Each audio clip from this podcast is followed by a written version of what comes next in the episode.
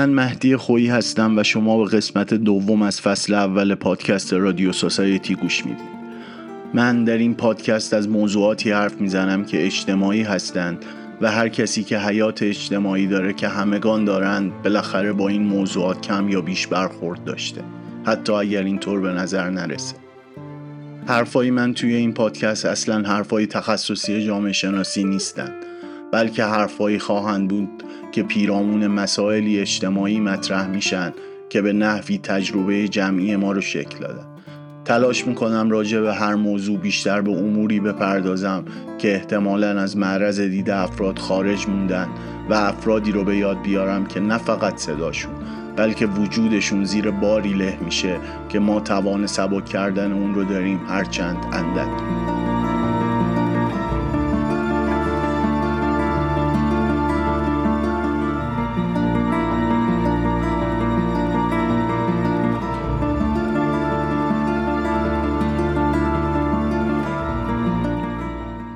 گذروندن این روزها برای خیلی از ما کار ساده ای نیست. کسی می‌گفت همین که ما می‌تونیم این روزها رو بگذرونیم امروزمون رو به فردا برسونیم کار سختیه که ما از پسش برمیایم چرا که بار سنگین غمی رو حمل کنیم که روز به روز به سنگینیش اضافه میشه.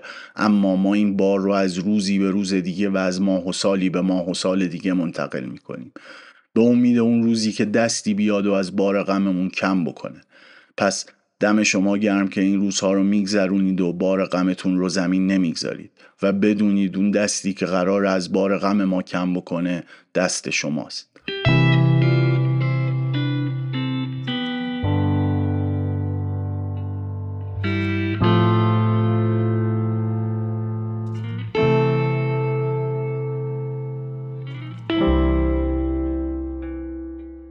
قبل از شروع این قسمت از پادکست رادیو سوسایتی منت بر من بذارید و به این شعر من گوش کنید.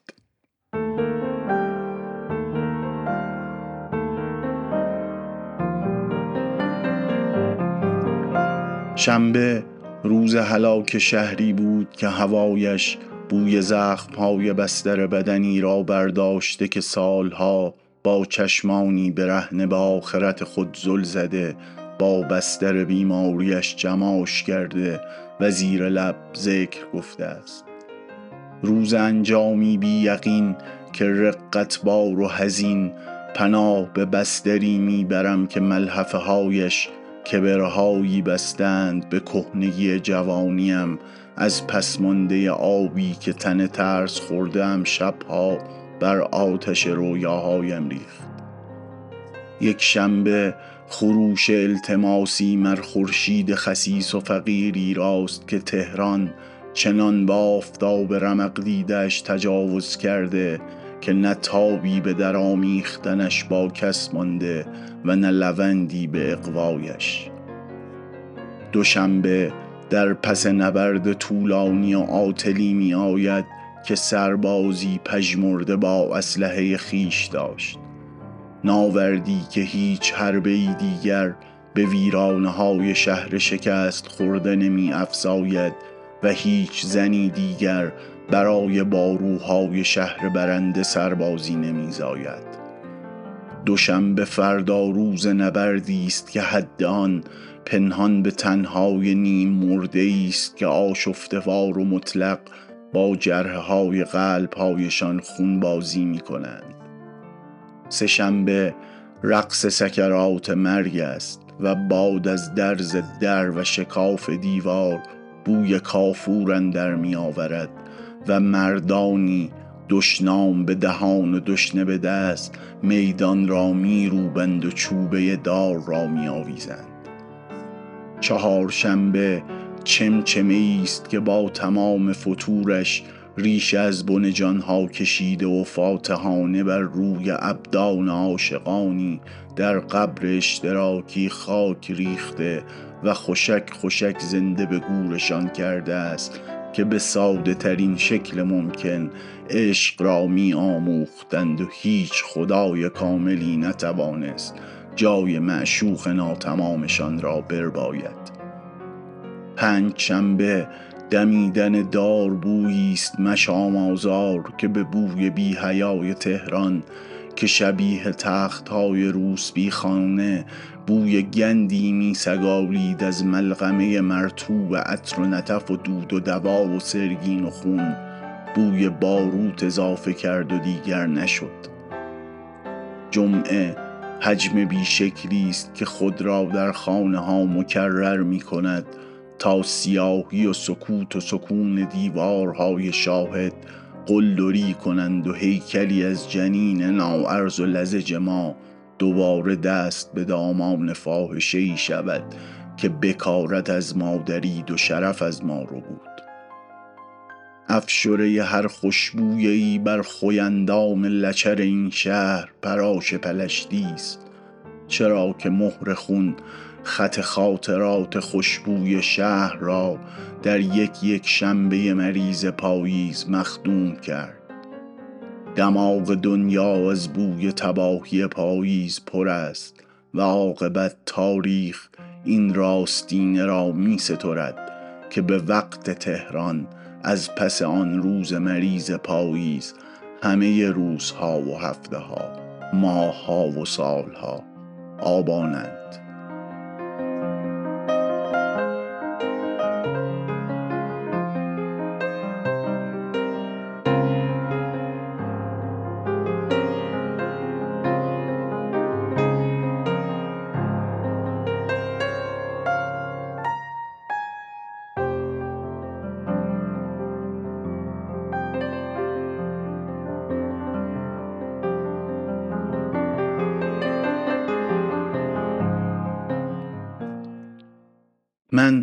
انتهای قسمت اول از این پادکست هدف نهایی خودم و ایدئال از ساختن این پادکست رو مداخله در فرایند ساخته شدن مردم دونستم. مردم رو مقوله ای تعریف کردم که وجود نداره بلکه ساخته میشه و قدرت مردم رو تنها راه و تنها امکان بهبود دونستم. حالا به نظرم می‌رسه که لازم باشه بیشتر نسبت به مقوله مردم و روی کردی که به این مفهوم دارم توضیح بدم. بنابراین این قسمت یعنی قسمت دوم از پادکست رادیو سوسایتی رو به توضیحاتی پیرامون مفهوم مردم اختصاص میدم. تم موضوعی این قسمت مردمه و عنوان این قسمت هست مردم کیست؟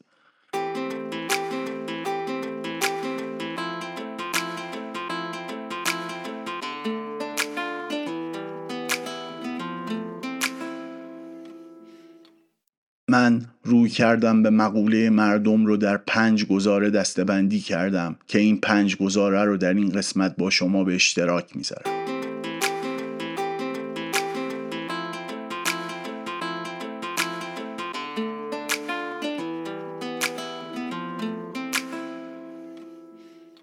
گزاره اول خصلت مردم تفاوته و مردم یک دست وجود نداره.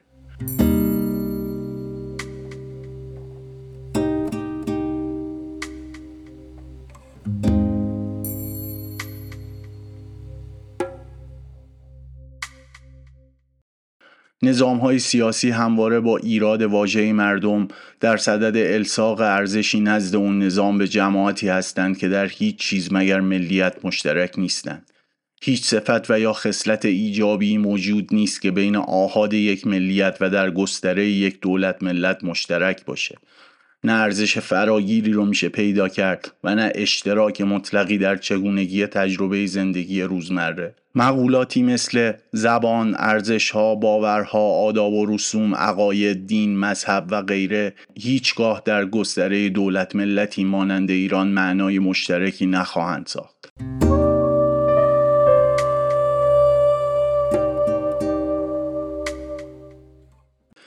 قسمت قبل راجع به این صحبت کردم که مدرن بودن یک وضعیته که ما دوچارش هستیم. یعنی هر گونه ای از حیات فردی یا جمعی در واقع تجربه ای از مدرن بودنه.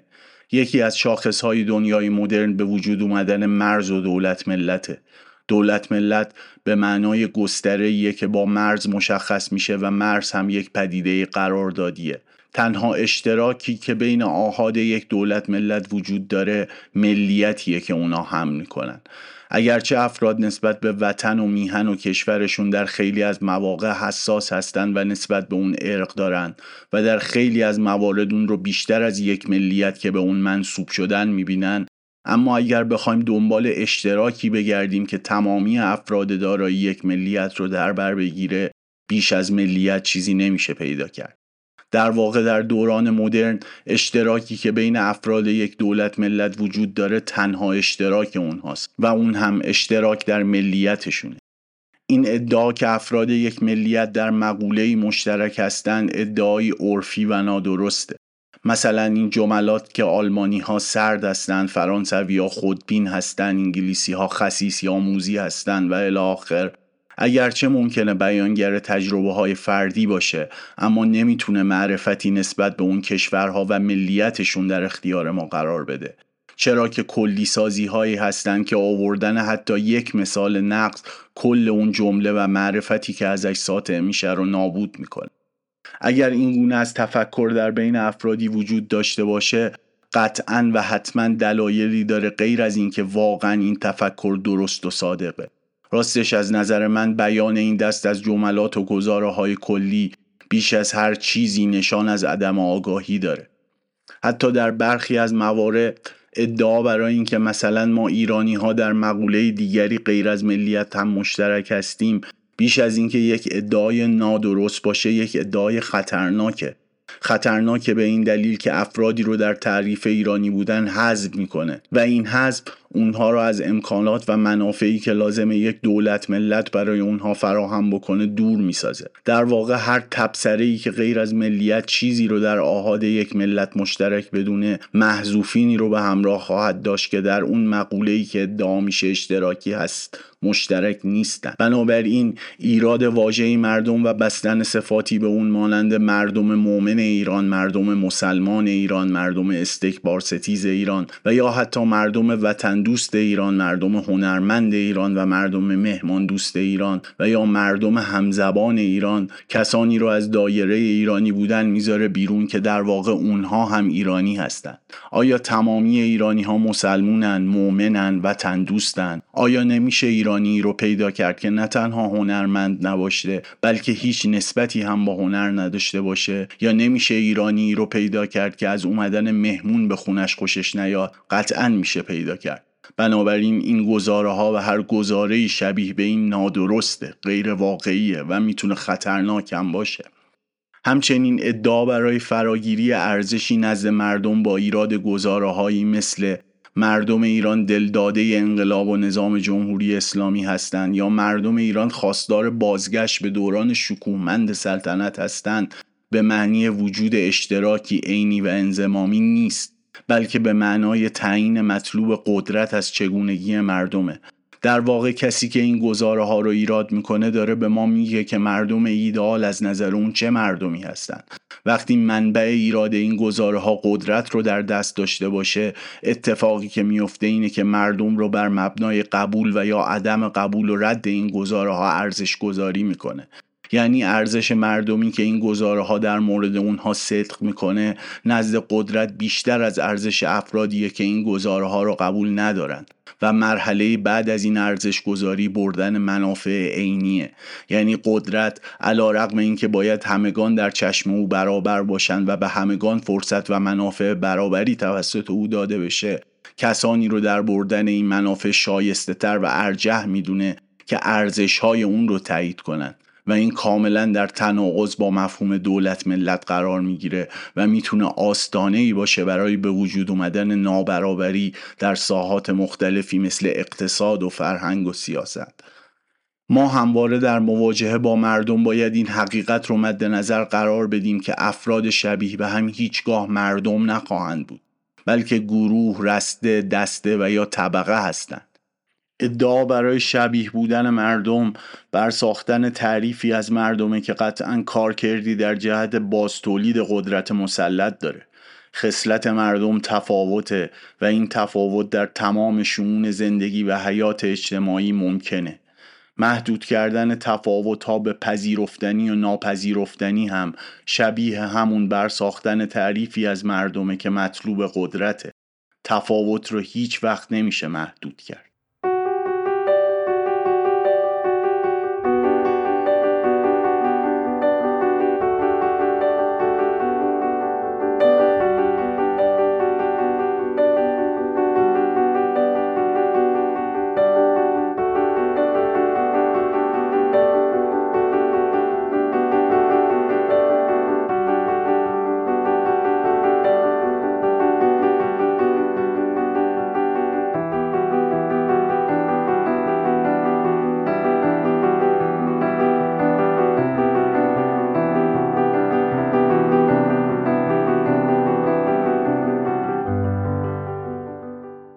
گزاره دوم جمعیت موجوده اما مردم به مسابقه نیروی اجتماعی ساخته میشه.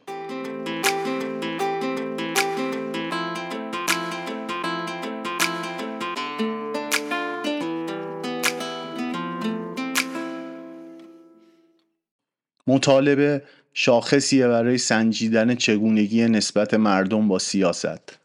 سطوح مختلفی از دموکراسی وجود داره که بر مبنای چگونگی پاسخگویی نظام سیاسی به مطالبات مردمی سنجیده میشه. در یک دموکراسی ایدئال سیاست پاسخگوی تمامی مطالبات هست. این مطالبات متفاوت و افتراقی و مربوط به طبقه یا رسته مشخص هستند. وقتی تفاوت رو خصلت اصلی مردم در نظر بگیریم لاجرم مطالبات مردمی هم از همدیگه متفاوت هستند. یعنی مطالبات افراد بر مبنای جایگاهشون که در اون قرار گرفتن نسبت به مطالبات افراد دیگری که در جایگاه دیگری قرار گرفتن متفاوت خواهد بود. به عبارت دیگه مردم متفاوت لاجرم مطالبات متفاوتی هم دارند و یک نظام سیاسی ایدئال نظامیه که پاسخگوی تمامی مطالبات متفاوت مردم باشه.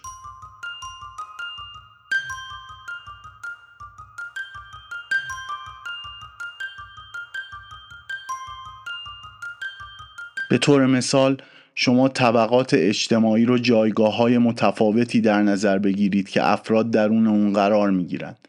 معلومه که مطالبه افرادی از طبقه نیروی کار یا پرولتاریا نسبت به مطالبه افرادی که در مثلا طبقه متوسط فرهنگی قرار می گیرند متفاوته. مطالبه نیروی کار می‌تونه داشتن قرارداد بلند مدت زیل قانون کار و با حقوق و مزایای درست باشه در حالی که مطالبه افراد در طبقه متوسط می‌تونه دسترسی به اینترنت پرسرعت و بدون سانسور باشه.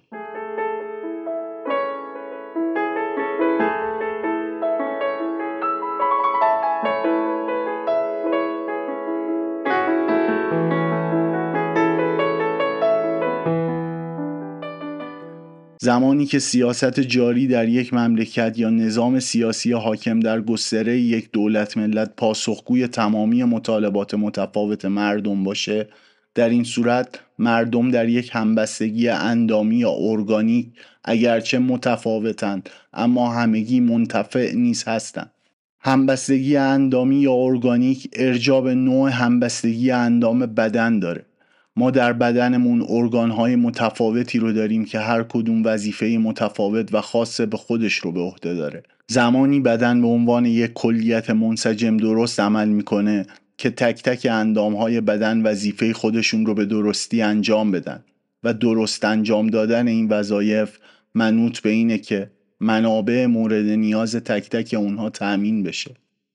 همبستگی ارگانیک در یک جامعه اشاره به وضعیتی داره که اولا تفاوت‌های افراد به رسمیت شناخته شده و ثانیا بر مبنای این تفاوت‌ها افراد در رسته ها و گروه های متفاوت دستبندی میشن و برای اونها وظایفی خاص خودشون تعریف میشه. به عبارت دیگه بین اونها تقسیم کار صورت میپذیره و در این تقسیم کار منتفع شدن از منافع کار دیگری منوط به اینه که دیگری هم از کار شما منتفع بشه. در این وضعیت افراد اگرچه در جایگاه های متفاوت و افتراقی قرار می گیرند اما هم ارز هستند. هم ارز با الف و رزه که به معنای هم ارزش بودنه. در یک همبستگی ارگانیک ایدال مردم در جایگاه های افتراقی خودشون هم ارز هستند.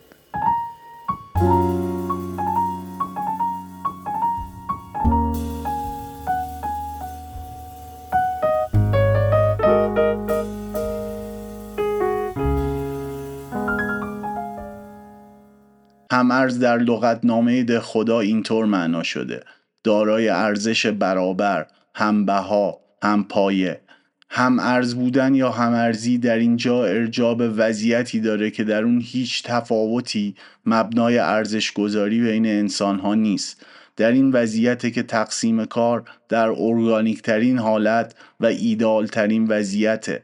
و همگان به یک میزان منتفع هستند. در این حالت این تعهد به کار و وظیفه در تقسیم کاره که منفعت حاصل می‌کنه و نه تعهد به قدرت و یا نظام سیاسی. لزوم متبلور شدن هم ارزی در واقع ارجا داره به اینکه همکنون افراد متفاوت در جایگاه های ساختاری متفاوت از منافع نامتوازنی برخوردار هستند که محصول مواجهه ناهم ارز نظام سیاسی با افرادیه که در جایگاه های ساختاری متفاوت قرار می گیرند. مثلا به صورت پیشفرز یک مرد طبقه متوسطی شیعه که فارسی رو با لحجه مرکز حرف می‌زنه منافع بیشتری نسبت به زن بلوچ سنی مذهبی داره که فارسی هم درست نمی‌تونه صحبت کنه این امر به معنای اینه که در وضعیت کنونی ساختارهایی مثل طبقه، نژاد، مذهب، جنسیت و غیره برای افرادی که در جایگاه های متفاوت قرار می گیرند منافع متفاوتی به ارمغان میاره. هم ارزی در واقع ایده برای اولا نشون دادن این که منافع نامتوازن محصول ساختارهای نابرابری سازه و ثانیا راهنمایی برای چگونگی کنش سیاسی در راستای برابری. ساختارها در این معنا به واسطه کنش افرادی باز تولید میشن که ناهم ارزی در هویت اونها تصدیق شده. بنابراین برای ایجاد تغییراتی حتی در سطح ساختارهایی که لایتغیر و سخت به نظر می‌رسند. لازمه که از تلاش برای تولید و ساخته شدن سوژه هایی که هم ارزی رو در هویت خودشون تصدیق می‌کنن شروع کرد. در یک دموکراسی مطلوب جایگاه های ساختاری افتراقی هم ارز هستند. یعنی همگی در خطاب قرار دادن سیاست برای رسیدن به مطالباتشون پاسخ می‌گیرند. اما زمانی که سیاست پاسخ مطالبات افتراقی را نمیده در واقع وچه اشتراکی به وجود آورده که مطالبات افتراقی رو به مطالبات همگانی یا مردمی بدل می‌سازه. اون وچه اشتراک عدم پاسخ شنیدن در قبال مطالباته. هر اونقدر که سیاست به مطالبه افتراقی طبقات و رسته ها و گروه های اجتماعی پاسخ نده اشتراک در عدم برآورده شدن مطالبات اجتماعی بیشتر میشه و مطالبه همگانی نیز قدرتمندتر میشه. ساخته شدن مردم یعنی قرار گرفتن اونها زیل این اشتراک. معنای این اشتراک اینه که برآورده شدن تک تک مطالبات منوط به برآورده شدن همه اونهاست. هرچه دایره سیاست تنگتر باشه و منتفعین وضعیت موجود کمتر مردم به مسابه نیروی اجتماعی ممکنتر خواهد بود. مردم یعنی متفاوت های هم ارز و تغییر بدون از اینجا شروع خواهد شد که خود مردم این رو در هویت خودشون تصدیق کنند که هیچ تفاوتی نمی‌تونه واجد ارزشی باشه که برای دارندگان اون منفعت و برای ندارهای اون نکبت حاصل بکنه.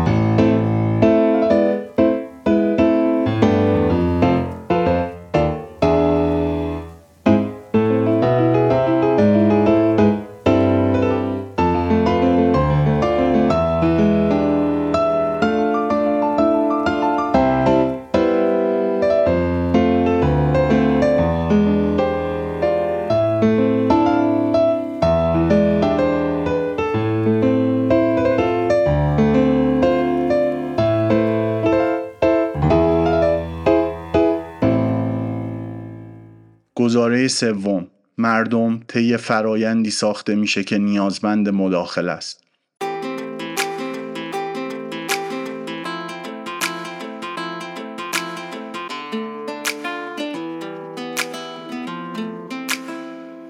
مردم در معنای سیاسی اون هیچگاه مقدس نیست. تقدیس مردم در واقع حرکتیه در راستای اینکه نشه به مردم و چگونگی کنشهای اونها نقد وارد کرد. همونطور که گفتم نمیشه از مردم متفاوت انتظار کنش مشابه داشت. خواستگاه تفاوت مردم چگونگی هویتیابی های متفاوت اونها در قبال امور اجتماعی و نهایی شکگیری هویت های متفاوته. این هویت های متفاوت لازمه که در راستای ساخته شدن مردم مورد نقد قرار بگیره. مقدس ساختن مردم از شکگیری و تاثیرگذاری این نقد جلوگیری می‌کنه. بنابراین نیروی مردم رو مقدس و غیرقابل نقد میپنداره که از تغییر مردم گریزانه. چرا که این نقده که می‌تونه راه تغییر رو هموار بسازه.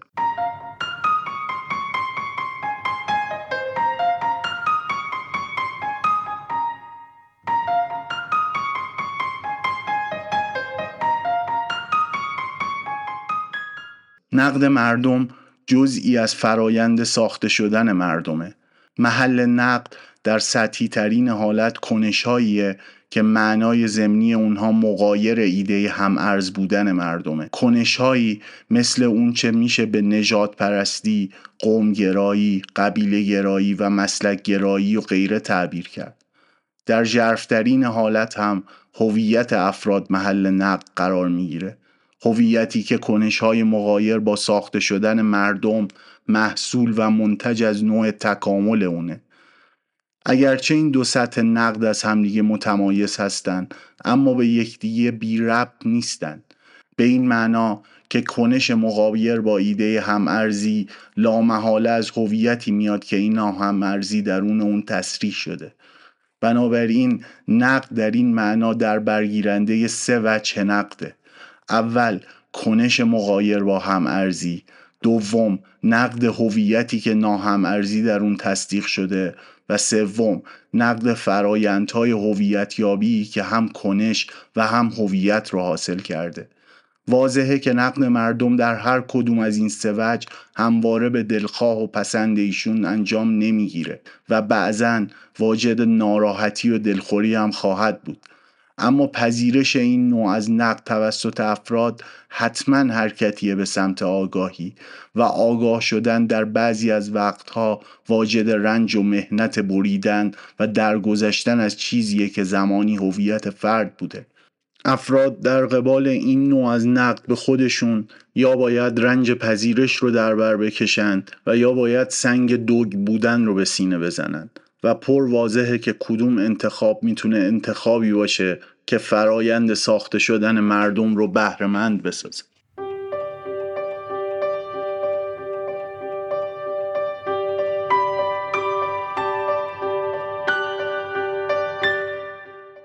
مداخله در فرایند ساخته شدن مردم تلاشی در راستای اقناع و اثبات برای پذیرفتن ارزش مشخصی نزد مردم نیست. بلکه در راستای تصدیق برابر و هم ارز بودن متفاوت ها در قبال امر اجتماعی و منافع حاصل از اونه. اساسا نقش این نقد و مداخله اون در فرایند ساخته شدن مردم جا انداختن و مورد پذیرش ساختن این ایده است که هیچ ارزش واحدی رو نمیشه ارزش همگان ساخت و ارزش در مواجهه با همگان یا همون مردم پذیرش اینه که ارزش های متفاوتی نزد افراد وجود داره که هیچ کدوم اونها قابلیت تسری به عموم رو نداره.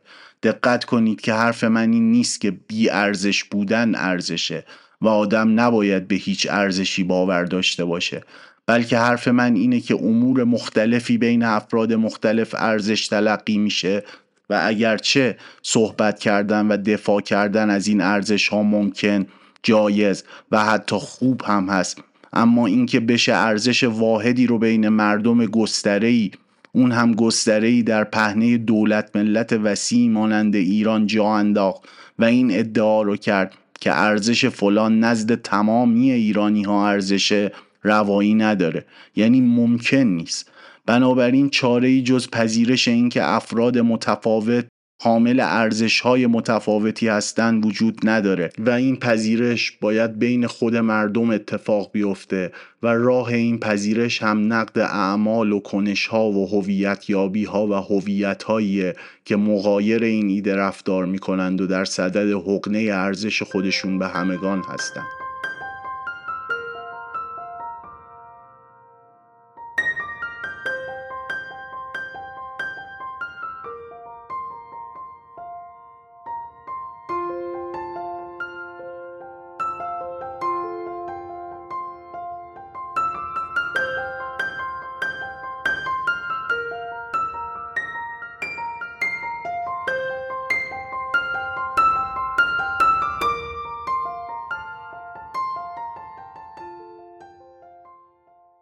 از نظر من این مداخله وظیفه روشنفکره.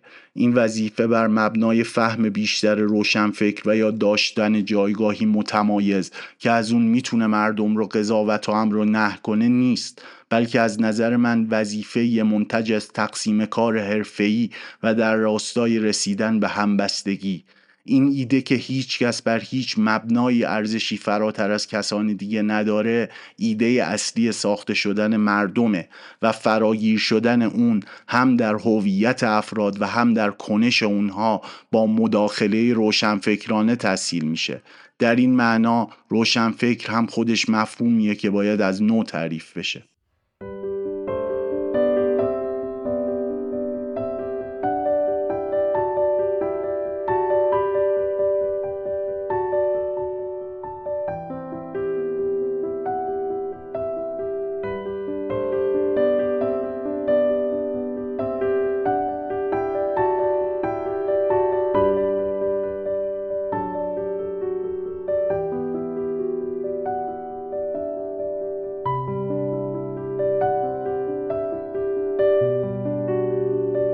روشنفکری نه به عنوان جایگاهی متمایز و ارزشمند بلکه روشنفکری به مسابه یک حرفه که جایگاهی در تقسیم کار داره وظیفه داره در جهت مداخله در ساخته شدن مردم و هویت سیاسی اونها. در فرصت بهتر دیگه ای توضیح میدم که منظورم از هویت سیاسی چیه. اما اجالتا در نظر داشته باشید که مقصود از هویت سیاسی همون هویتیه که در خودش هم ارز بودن مردم متفاوت رو تصدیق می‌کنه.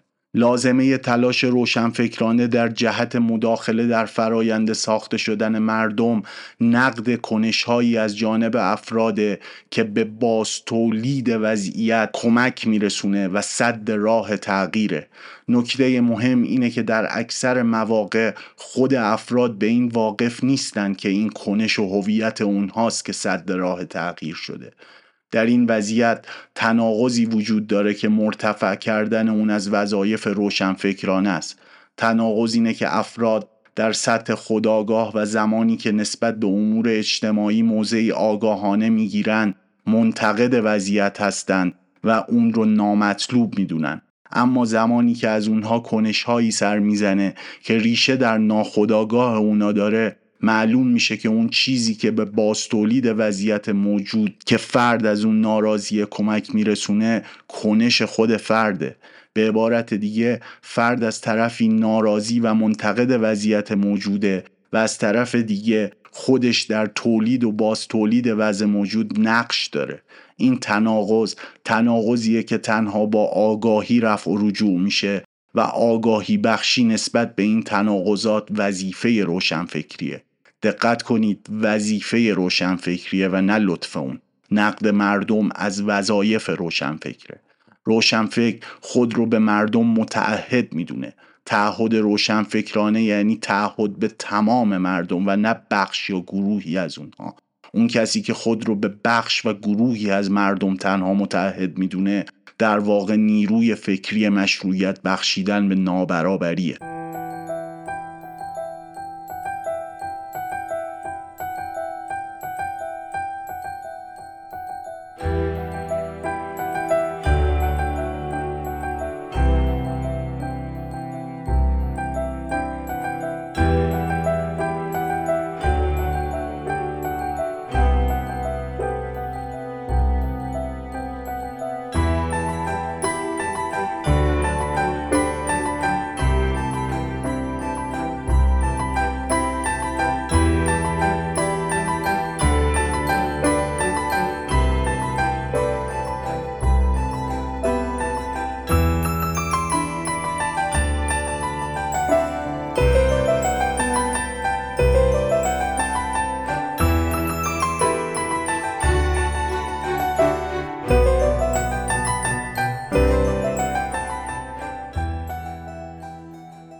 گزاره چهارم. خطاب مردم برای ساختن مردم سیاست رایج و حاکم نمی‌تونه باشه بلکه برای ساختن مردم مردم باید خودشون رو مورد خطاب قرار بدن. هدف از این خطاب هرچه کمتر کردن دیگریه.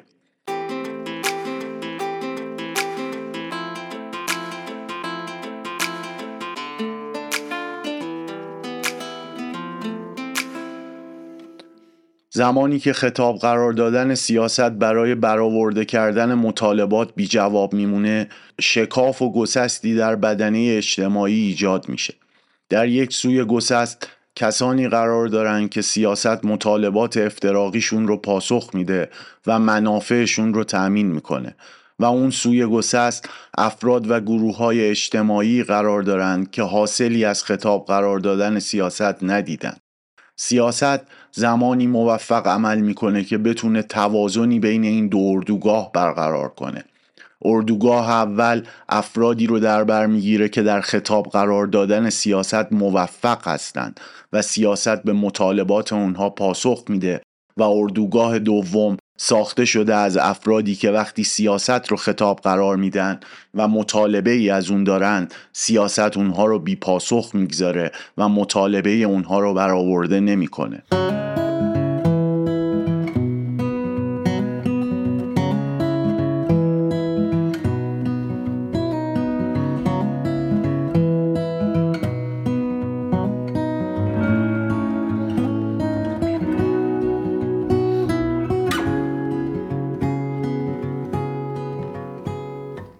احتمالا شما واژه هژمونی رو شنیده باشید اما دقیق ندونید که هژمونی به چه چیزی ارجا داره. به صورت ساده میشه گفت که هژمونی یعنی توفیق سیاست در برقراری توازن بین این دو اردوگاهی که صحبتش رو کردم. به عبارت دیگه هژمونی یعنی سرکوب افرادی که سیاست پاسخ مطالبات اونها رو نمیده به واسطه رضایت افرادی که در خطاب قرار دادن سیاست پاسخ می‌گیرند. میشه اینطور گفت که هدف و آمال هر نظام سیاسی رسیدن به هژمونیه. هژمونی توازنیه که یک نظام سیاسی بین رضایت و سرکوب برقرار می‌کنه. هر اونقدر که سرکوب کمتر و رضایت بیشتر باشه هژمونی بیشتر و هر اونقدر که سرکوب و دیگری سازی بیشتر و رضایت کمتر و محدودتر هژمونی رو به افول و در بحرانه.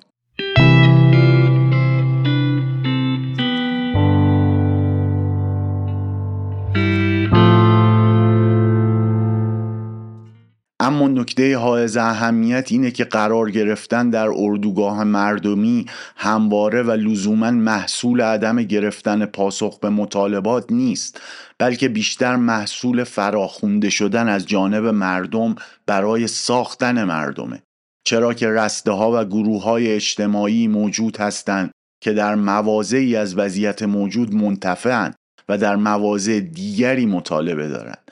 فراخونده شدن مردم از جانب مردم یا خطاب مردم توسط مردم این امر رو آشکار می‌سازه که انتفاع کنونی افراد در مواضعی محصول بازموندن عده دیگه از حقوق اجتماعی و طبیعیشونه. این خطاب مردم توسط مردم در راستای پذیرش ارزشی اخلاقی و استعلایی نیست که باید مبنای قرار گرفتن در اردوگاه مردمی باشه. بلکه معنی این خطاب اینه که در یک وضعیت برابر و واجد هم ارزی و زیل یک همبستگی ارگانیک محصول از تقسیم کار انتفاع عینی و انزمامی همگان بیشتر خواهد شد و نف بردن رسته منوط به ضرر عده دیگه نیست.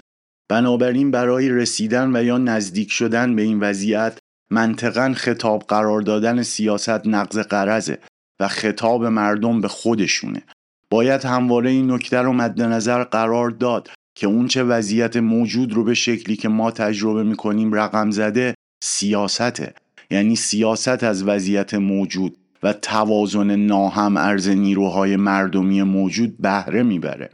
سیاست هیچگاه بر ضد خودش عمل نمی‌کنه که بیاد وضعیت انتفاع خودش رو دستکاری بکنه تا به مطالباتی پاسخ بده که سیاستش بر مبنای عدم پاسخ به اون مطالبات استوار شده. لذا سیاست هیچ وقت به نفع اردوگاهی که به مطالبات اونها پاسخ نمیده وارد صحنه نمیشه و همواره تاکیدش بر رضایت داشتن افرادیه که به مطالبات اونها پاسخ داده میشه. بنابراین برای ساخته شدن مردم این مردم هستند که مردم رو مورد خطاب قرار میدن. یعنی مردمی که به مطالبات اونها پاسخ داده نمیشه مردمی رو فرا می‌خونند که سیاست در برخی از امور اونها رو راضی کرده.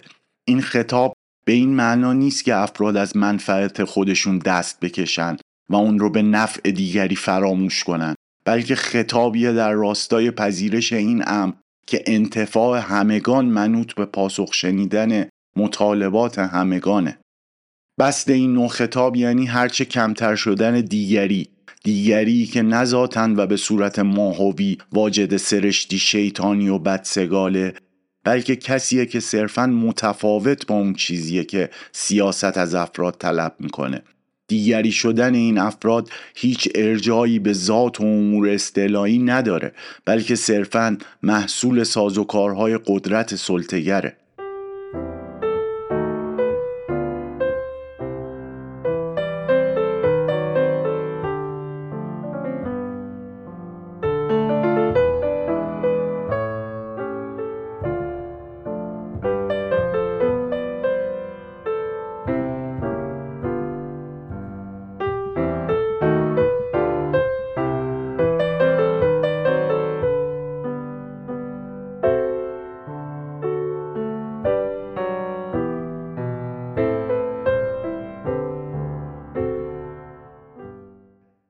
هر گونه ای از تصور اینکه گروهی از مردم در نسبت با سایرین حائز ارزش های ذاتی و پیشینی هستند و به همین خاطر باید اونها رو بیشتر از سایرین ارج نهاد و به بهبود وضعیت اونها بیشتر متعهد بود. لامحاله به نحوی از انها به فاشیزم منتج خواهد شد. چرا که بنیان هر گونه ای از فاشیزم بر ایده در نظر گرفتن تفاوت ارزشی و ذاتی بین افراد استوار میشه. یعنی ایده ای که برای تفاوت‌های انزمامی مثل نژاد و جنسیت و مذهب و غیره ارزش‌های متفاوتی در نظر می‌گیره و بر مبنایی گنگ و محمل اموری که تنها متفاوت هستند رو ارزش گذاری می‌کنه.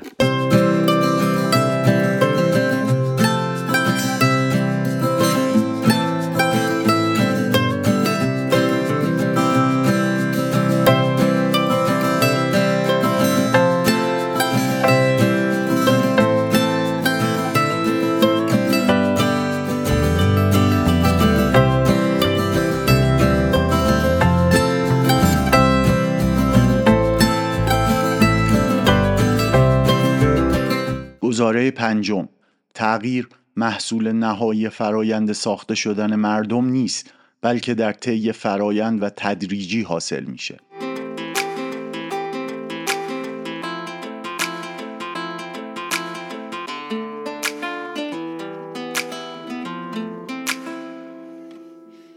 اگرچه مشخصه که ساختارهای موجود اجتماعی در راستای تولید و باز تولید نابرابری نقش اساسی دارند اما سوال نوع مواجهه با این ساختار هاست.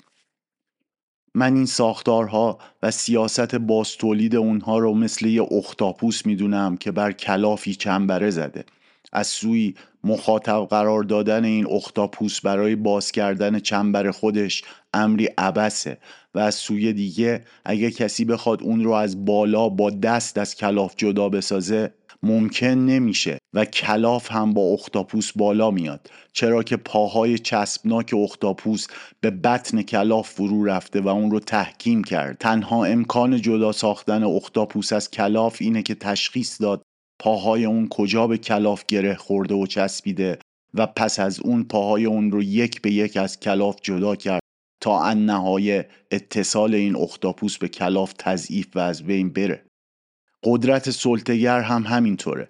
یعنی خودش رو در بطن جامعه و در مواضعی تحکیم و تثبیت کرده که ممکنه عیان نباشند. اما مواضعی که چنبره قدرتمندان کنونی بر جامعه را حاصل کرد. این مواضع در بطن زندگی روزمره و ساختارهای تشکیل دهنده اون نهفته است و تنها راه برچیدن چنبره سلطه ابتدا کشف مواضعی در زندگی روزمره ماست که قدرت سلطگر به اونها متصل شده و پس از اون تلاش برای بریدن اتصال قدرت به اونها و آزاد کردنشون از چنبره سلطه است.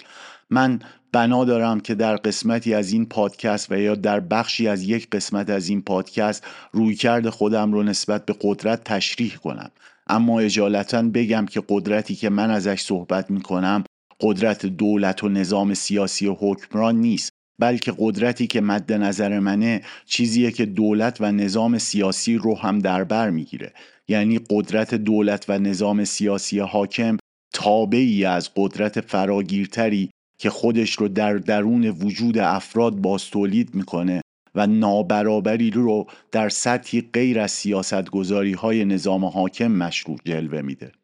ساحتی که قدرت مد نظر من در اون عمل می‌کنه و برای خودش یارگیری می‌کنه و جلو میره و هر روز قدرتمندتر و مقتدرتر و سلطگرتر از روز پیش میشه ساحت زندگی روزمره است و هدف این قدرت تسخیر هویت های ماست.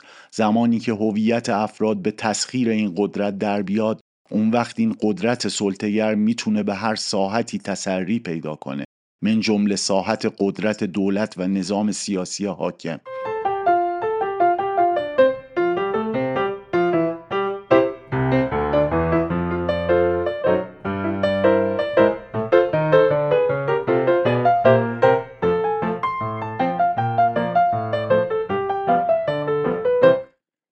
نابرابری اشکال متفاوتی داره که فهم تمام اونها در نسبت با فقط امر اقتصادی تقلیلگراییه. سازوکارهای بسیار پیچیده‌ای وجود دارند که نابرابری که در نسبت با امر اقتصادی نمود بیشتری پیدا می‌کنه رو در ساحات دیگه‌ای که شاید بی رب به اقتصاد به نظر بیان موجه می‌کنه. سازوکارهایی که طی اونها اقتصاد و فرهنگ و سیاست و ایدئولوژی به یکدیگه متصل و مرتبط میشن و کلاف پیچیده ای رو تولید می‌کنن که امر اجتماعیه. بنابراین هرگز نمیشه مسئله اجتماعی رو فارغ از در نظر گرفتن اون در این کلاف تو در تو فهم کرد. تغییر محصول فرایند قطع کردن قدرت سلطگر از مواضع اتصال اونها به این کلافه. بنابراین تدریجیه اما کارساز. به همین دلیله که من بر این باور هستم که این تجربه های بلاواسطه ما از زندگی روزمره است که باید مورد سوال قرار بگیره.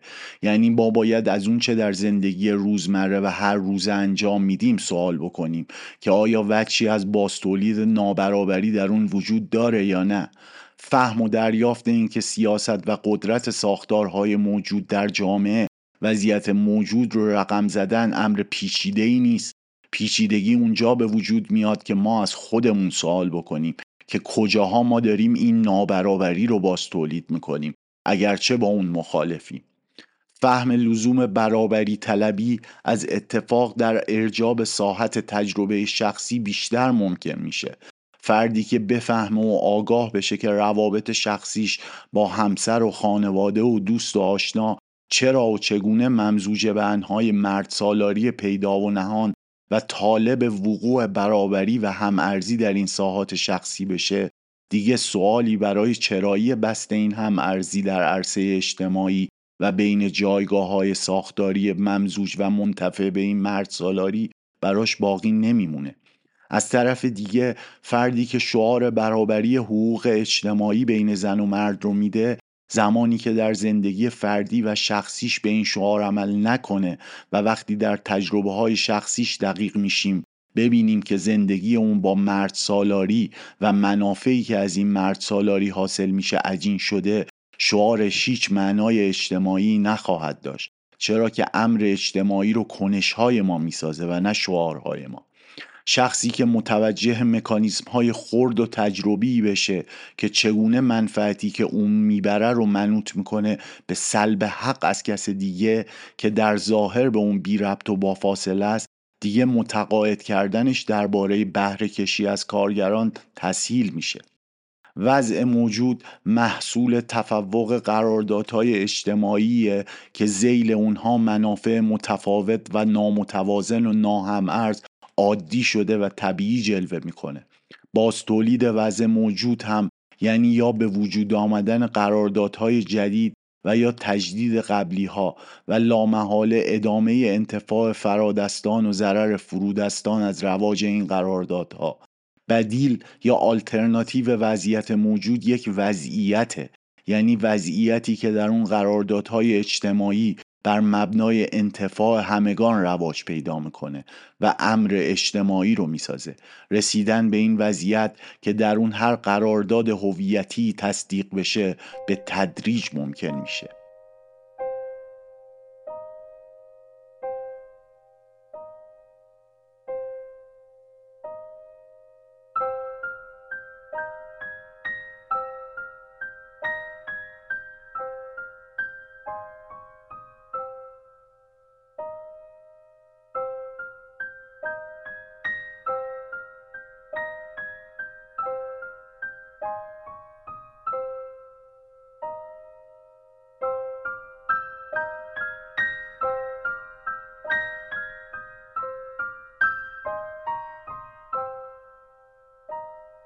پنج گزاره در توضیح مردم رو شنیدید و حالا پیش از اون که برم سراغ نتیجه گیری به این غزل از سعدی گوش کنید. آن دوست که من دارم وان یار که من دانم شیرین دهنی دارد دور از لب و دندانم. بختی نکند با من کان شاخ سنوبر را بنشینم و بنشانم گل بر سرش افشانم.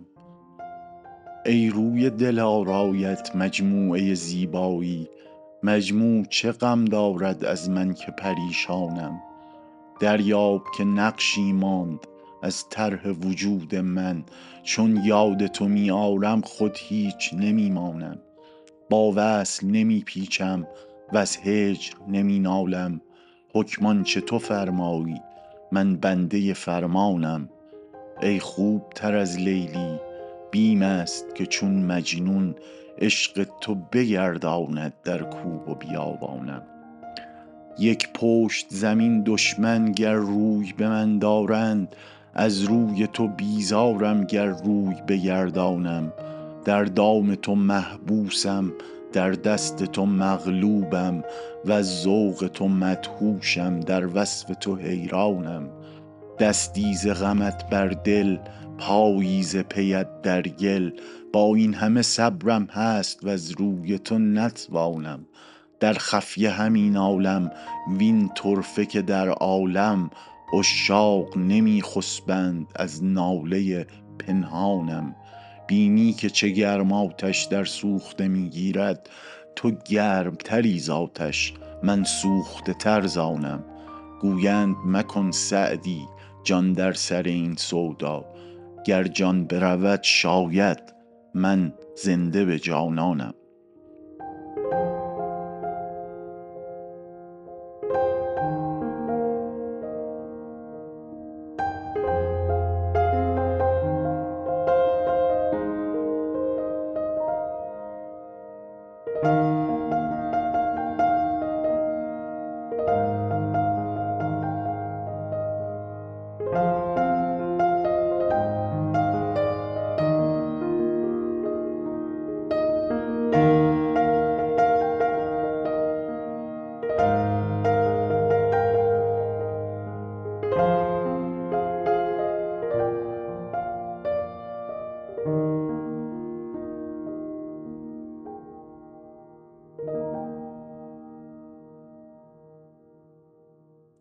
مردم مفهومی به قایت سیاسی یعنی ارجا داره به نیروی اجتماعی که تعیین کننده است. تعیین کنندگی این نیروی اجتماعی ممکنه در جهت باستولید امر اجتماعی و یا در راستای تغییر اون باشه. مردم در این معنا نه تقدیس میشه و نه تقبیح.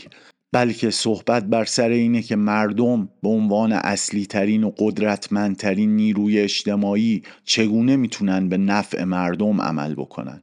این تعریف از مردم در برگیرنده هر فرد، گروه، رسته و طبقه ایه که سرکوب شده به هاشیه رونده شده، بی صدا شده و به محاق رفته. این ساخته شدن مردمه که به مردم صدا و قدرت میده. عدالت و برابری از مفاهیم اصلی روشنگریه که بیرون اومدن بشر از تیرگی و جهل و نادانی کودکی رو منوط کرده به رهانیدن اذهان افراد از این لاتائل که کسانی واجد ارزش ذاتی بیشتر و والاتر نسبت به کسان دیگر هستند. و بر همین مبنا شایسته است که از مواهب بیشتری نسبت به سایرین برخوردار باشند. تالی فاسد این ایده اینه که افرادی که ارزش ذاتی کمتری دارند لازمه در خدمت کسانی باشند که با ارزشتر از ایشون هستند روشنگری سبب شد تا بشر اگرچه به تدریج و بعضا بسیار آرام و آهسته اما به طور هستی شناسانه خودش رو باز تعریف کنه و این مهم رو بفهمه که اون چه سبب تفوق کسانی بر دیگرانی شده نه تنها اموری ذاتی قدسی و تغییر ناپذیر و ازلی و ابدی نیستند بلکه اندیشه های ارتجایی و خود برتربینن که در تاریکترین حفره های تاریخ ایجاد شدن و برای مدت مدیدی با امتزاج با ابزار سلطه و سرکوب بر اذهان و ابدان بشر سیطره یافت. اندیشه ای که افسار از میل خداوندگار بندگانی بودن باز کرده و نمود اون شده بردهداری.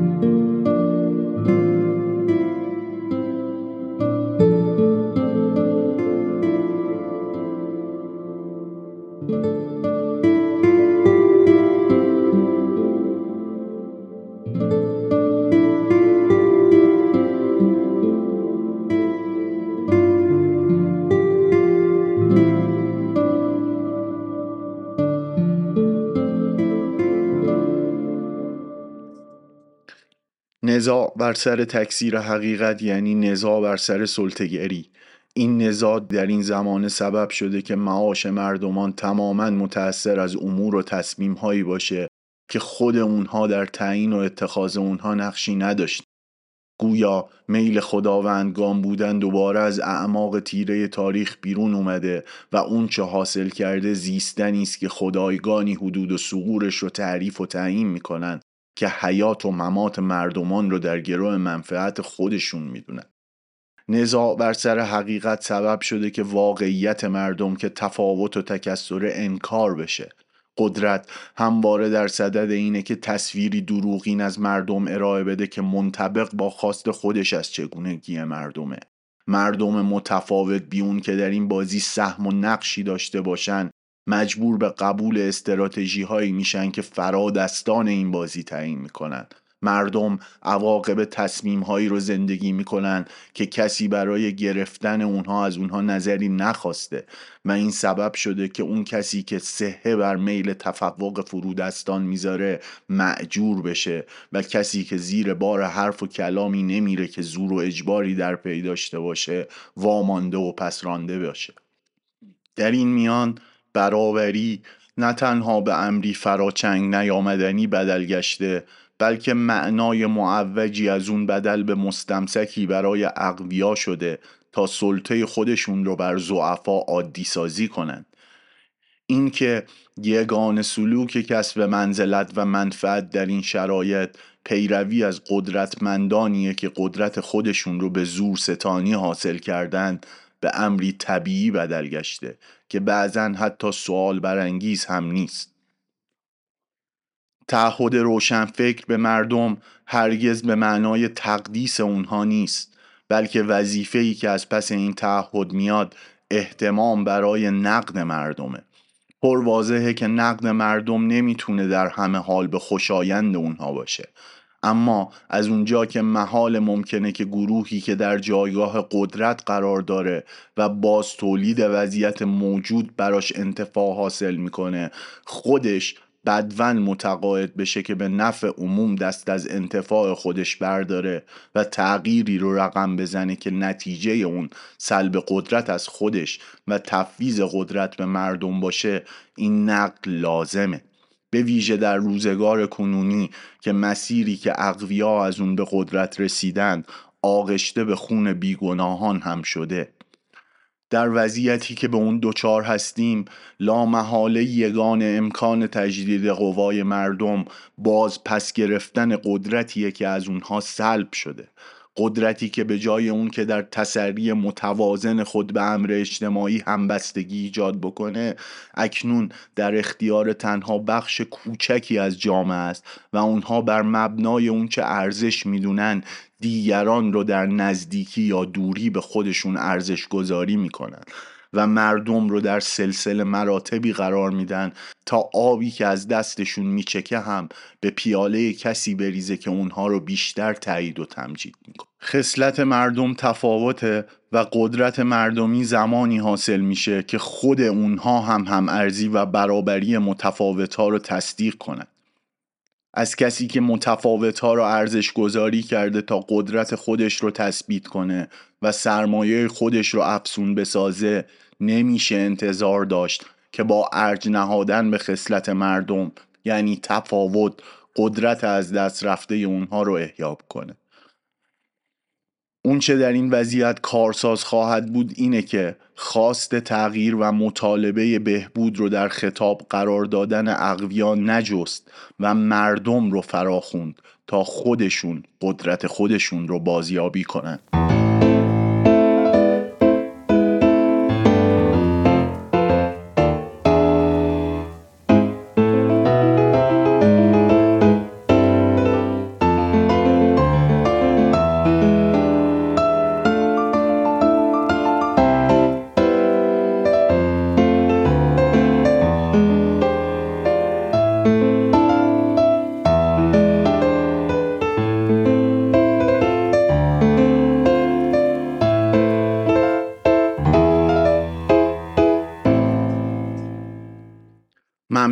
شما که به قسمت دوم از فصل اول پادکست رادیو سوسایتی گوش دادید. رادیو سوسایتی پادکستیه که من مهدی خویی اون رو با هدف آگاهی بخشی نسبت به مسائل اجتماعی تولید و منتشر می‌کنم. همونطور که در پایان قسمت قبل هم گفتم می‌دونم چیزی که تولید می‌کنم با ایدئال خیلی فاصله داره اما تلاش من اینه که کمالگرا نباشم و هر قسمت رو نسبت به قسمت قبل بهبود ببخشم پس لطفا نقوص و اشتباهات من در تولید رادیو سوسایتی رو به چشم همدلی نگاه کنید و من رو از انتقادات و پیشنهادات خودتون بهره مند بسازید. راستش مقدار شنونده های قسمت قبل من رو شگفت زده کرده و باید از هر کسی که با شنیدن این پادکست به من انرژی و توان مضاعف میده که جدیتر این راه رو دنبال بکنم کمال تشکر و قدردانی رو داشته باشم. این اپیزود با تم موضوعی مردمان و با عنوان مردم کیست در بهمن ماه 1402 در تهران تولید و منتشر شد.